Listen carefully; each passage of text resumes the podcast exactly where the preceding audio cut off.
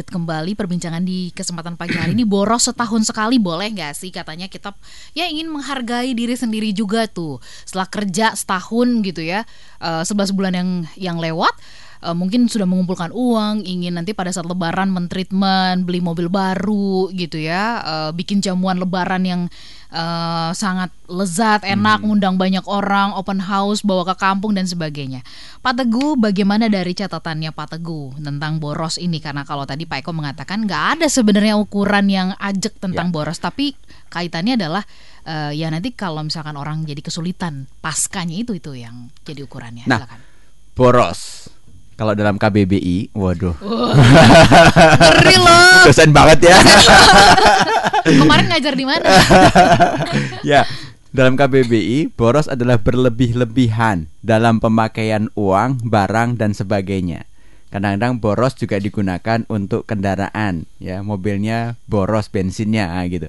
Jadi memang berlebih-lebihan dalam penggunaan uang. Spesifik nih, berlebih-lebihan dalam penggunaan uang dan barang. Artinya apa? Ketika kita boros, berarti kita mengkonsumsikan sesuatu yang kita yang melebihi dari kemampuan kita. Hmm. Jadi kalau tadi Pak Eko, saya ketika ini beli, ketika ini jalan, ketika ini saya pengen apa, pengen makan ini makan itu sepanjang ada uangnya, sepanjang itu emang sudah dibudgetkan, apalagi ya silahkan gitu emang ada untuk itu. Tapi ketika anda mengkonsumsi menggunakan uang, menggunakan barang, tapi nggak memikirkan, nggak ada kemampuannya, itu baru boros. Nah, nah setahun sekali ini, ah, karena dijadiin justifikasi gitu. Padahal harusnya pengeluaran yang setahun sekali ini sudah dibudgetkan sejak setahun di hmm, belakang hmm, sejak hmm, setahun sebelumnya. Okay. Karena apa? Karena ini termasuk dalam pengeluaran tahunan. Hmm, apa aja pengeluaran tahunan selain mudik, hari raya gitu ya. Pengeluaran tahunan itu juga termasuk membayar STNK yang bayar setahun sekali, hmm. bayar PBB hmm. terus berkurban bagi yang muslim juga hmm. gitu kan hmm, hmm. terus kegiatan-kegiatan misalkan anda setiap tahun akan melakukan perjalanan wisata dengan keluarga misalkan gitu liburan tahunan itu berarti pengeluaran-pengeluaran tahunan nah ini pengeluaran-pengeluaran tahunan itu harus dibajetin itu harus dibajetin sebagaimana pengeluaran bulanan juga anda budgetin setiap bulannya okay. nah pengeluaran bulanan anda lawankan dengan income bulanan. Hmm, hmm. Pengeluaran tahunan sebaiknya dilawankan dengan pendapatan bul uh, tahunan, tahunan juga, juga seperti ya. misalkan Anda dapat THR, Anda dapat bonus dan sebagainya. Apabila nah ini yang yang sering terjadi, apabila ternyata enggak matching antara pengeluaran tahunan dengan pendapatan tahunan karena harus bayar STNK, harus mudik, lebaran, bayar zakat, kurban, liburan, itu budgetnya melebihi dari pendapatan tahunan Anda. Pendapatan tahunan itu dari THR, dari bonus dan sebagainya masih enggak enggak imbang, maka Anda harus planningkan, Anda harus rencanakan di awal oh kurangnya berapa maka harus disisihkan dari pendapatan yang bulanan okay. sehingga nggak kagetan lagi ya. kan ini mudik bukan yang pertama ya. ya mungkin mudik yang kesekian kalinya tahun lalu gimana ya. kalau tahun lalu masih kurang dan anda kemudian tahun ini kurang lagi berarti anda nggak lebih baik dong tahun ini daripada tahun kemarin gitu yeah, sama yeah. aja apalagi kalau tahun kemarin ngutang tahun ini ngutangnya lebih besar lagi ya ini hmm, lebih buruk hmm. malah kan gitu okay. nah ini makanya harus diplanningkan dari sisi boros yang dijadikan justifikasi setahun sekali itu supaya di manage dengan baik. Oke, okay. tapi ternyata kita kan selalu berulang gitu ya melakukan hmm. kesalahan. Bisa hmm. jadi mungkin kitanya yang uh, tidak mau dengar ya, tambeng lah ibaratnya gitu ya, keras kepala. Nah, tapi uh, Pak Eko sama Pak Teguh mungkin kita bisa diingatkan apa ya. sebenarnya yang menjadi prioritas ya, prioritas budget menuju Lebaran ini gitu. Apa apa aja sih yang memang itu itu yang harusnya terpenting dipikirkan dan disusun dalam perencanaan silakan. Ya, jadi udah beberapa kali sih ya kita bicarakan ini, tapi nggak apa-apa diingatkan, diingatkan, diingatkan lagi.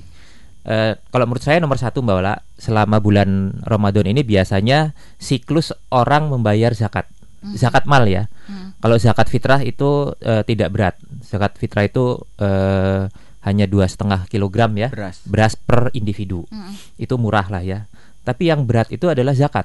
Zakat mal, mal. itu dihitung dari uh, penghasilan kita dan juga aset kita yang eh, aset kita yang mandap. Hmm. Jadi aset yang disimpan, bukan aset misalnya rumah yang dipakai, mobil yang dipakai gitu ya. Tapi aset-aset yang mengendap dan itu tidak kita gunakan. Dan itu kalau dihitung itu eh, pengalaman saya lumayan besar. Hmm. Bahkan kadang-kadang besarnya itu hanya untuk zakat saja Oke. itu melebihi THR Ya, gitu. ya. Nah, ini yang orang suka melupakan karena ini sifatnya wajib bagi yang mampu. Mm-mm. Kalau sudah jatuhnya wajib, jangan sampai kebutuhan mudik, mudik juga banyak orang itu mewajibkan diri gitu ya. Karena tidak ada kesempatan dan masih punya orang tua segala macam. Oke lah, tapi itu eh, dalam kondisi kalau dibandingkan dengan zakat sebetulnya kalah kewajibannya dengan pembayaran zakat gitu. Hmm, hmm. Nah, jadi menurut saya yang pertama adalah zakat. Zakat ya, oke. Ya. eh yang kedua, jangan lupa juga bahwa kita punya kewajiban-kewajiban, misalnya eh, THR bagi Hmm. pekerja-pekerja yang Kita pekerjakan. kita pekerjakan, Mm, mm, mm. ya. Dan itu juga kan eh, menjadi satu kewajiban ya, karena sudah misalnya sudah diperjanjikan juga. Ya. Nah, yang ketiga, eh, menurut saya kita lebih mementingkan mana yang prioritas. Ini bu- bukan soal kewajiban ya, tapi membandingkan prioritas dengan prioritas kebutuhan dengan keinginan. Hmm.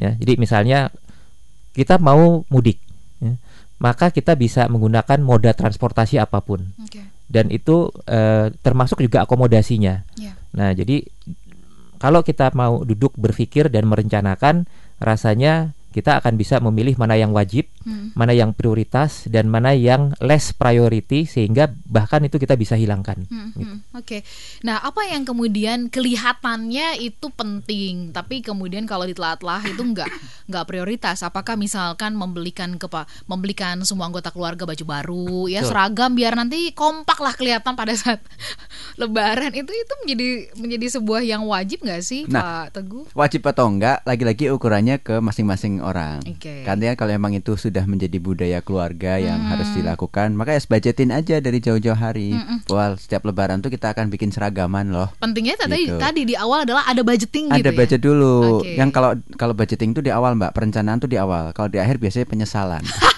Ya kan? Ya kan? Dan meratapi peratapan gitu. ya. Ya jadi harus di harus dilihat dulu.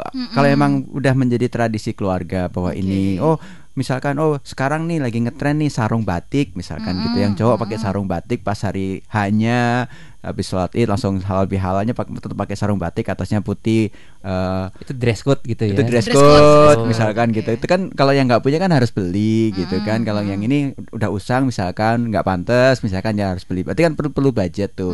Jadi nggak bisa diukur secara general mana yang perlu atau yang nggak perlu. Misalkan mudik perlu nggak? Mungkin bagi yang nggak punya orang tua di kampung halaman yang nggak punya kampung halaman juga nggak tahu halaman berapa gitu nggak salah ya nggak punya halaman juga kan nggak perlu mudik nggak usah maksa-maksain mudik Iya. mau jalan-jalan juga semuanya macet Iya, tapi nggak ada iya, iya. pembantu juga ya artinya Iya. mungkin di sekitaran eh, tempat tinggal anda aja lah misalkan jalan-jalannya sehingga nggak perlu ada budget mudik tapi bagi yang mudik mungkin perlu diprioritaskan komponen besar komponen paling besar dalam hal mudik itu adalah transportasi dan akomodasi. Hmm. kalau anda misalkan di kampung halaman udah nggak dapat lagi space kamar misalkan kan? Kadang Hmm, suka semuanya pulang nggak sempat berarti kan harus pesan hotel. Oke. baiknya disiapin jauh-jauh hari. Biasanya kan tiket atau apa namanya hotel itu bisa lebih murah kalau kita bookingnya agak jauh-jauh hari. Meskipun tiket sekarang lagi mahal-mahalnya gitu kan. Mhm. Sem- eh, kemarin sih katanya mau diturunin semoga bisa turun lagi kan gitu. Nah eh, ini budget yang paling besar.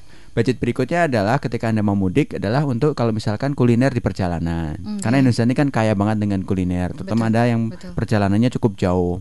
Maka mungkin akan ketemu malam hari sehingga anda berbuka di mana makanannya apa mungkin sekaligus khas wisata kuliner juga. Itu perlu dibajetin juga. Atau setelah lebaran nanti anda mau jalan-jalan sama keluarga besar ke mana itu perlu dibajetin juga.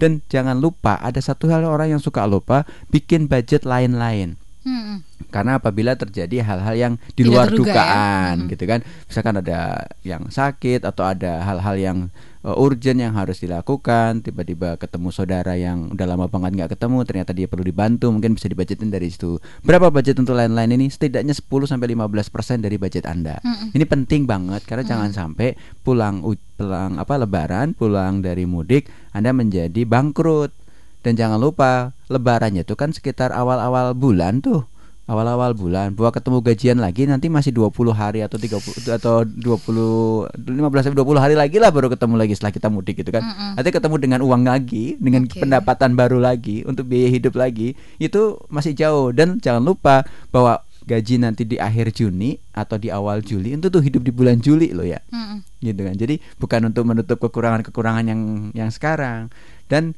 yang perlu dibajetkan juga yang nggak kalah pentingnya sekarang adalah ini kan ke- kebetulan berbarengan dengan ganti tahunnya anak sekolah. Betul. Ada yang bayar tahunan dan Ya. bayar SPP-nya pun tahun bulan ini kan double ya, Mei dan Jul Juni. Juni. Mei dan Juni. Ini kerasa banget kemarin Pak. Pak bayarnya kalau bisa Pak sebelum ini sebelum liburan atau oh berarti sekarang sekarang. Berarti saya bayar bayar apa namanya SPP anak saya tuh double tuh tak bulan ini. Mm-mm. Karena harus bayar dua-duanya. Dua- Karena memang udah dibajetin sama sekolah oke. untuk satu tahun meskipun sekolahnya mungkin cuma 11 bulan ya. Tapi kan gaji gurunya kan nggak bisa ya. Iya. Dibikin 11 bulan doang kan nggak bisa. Jadi didabelin gitu-gitu. Jadi ini banyak hal yang kalau nggak direncanakan, nggak di planning di awal, takutnya akan menjadi penyesalan di akhir. Oke, tapi kalau kalau menurut Pak Eko sama Pak Teguh untuk kegembiraan pada saat lebarannya itu sendiri, itu berapa banyak sih seberapa budget yang eh, artinya uang yang kita boleh keluarkan? Atau sebelum eh, mengukur berapa jumlahnya, filosofi tentang kegembiraan lebaran itu sendiri perlu kita eh, pahami nggak sih? Perlu kita mengerti nggak sih? Apakah memang kalau nggak ada opor sama sambal ati gitu ya, kayaknya nggak afdol gitu? Itukah yang kemudian perlu kita pikirkan nanti di sesi berikutnya Pak Eko sama Oke, Pak. Teguh?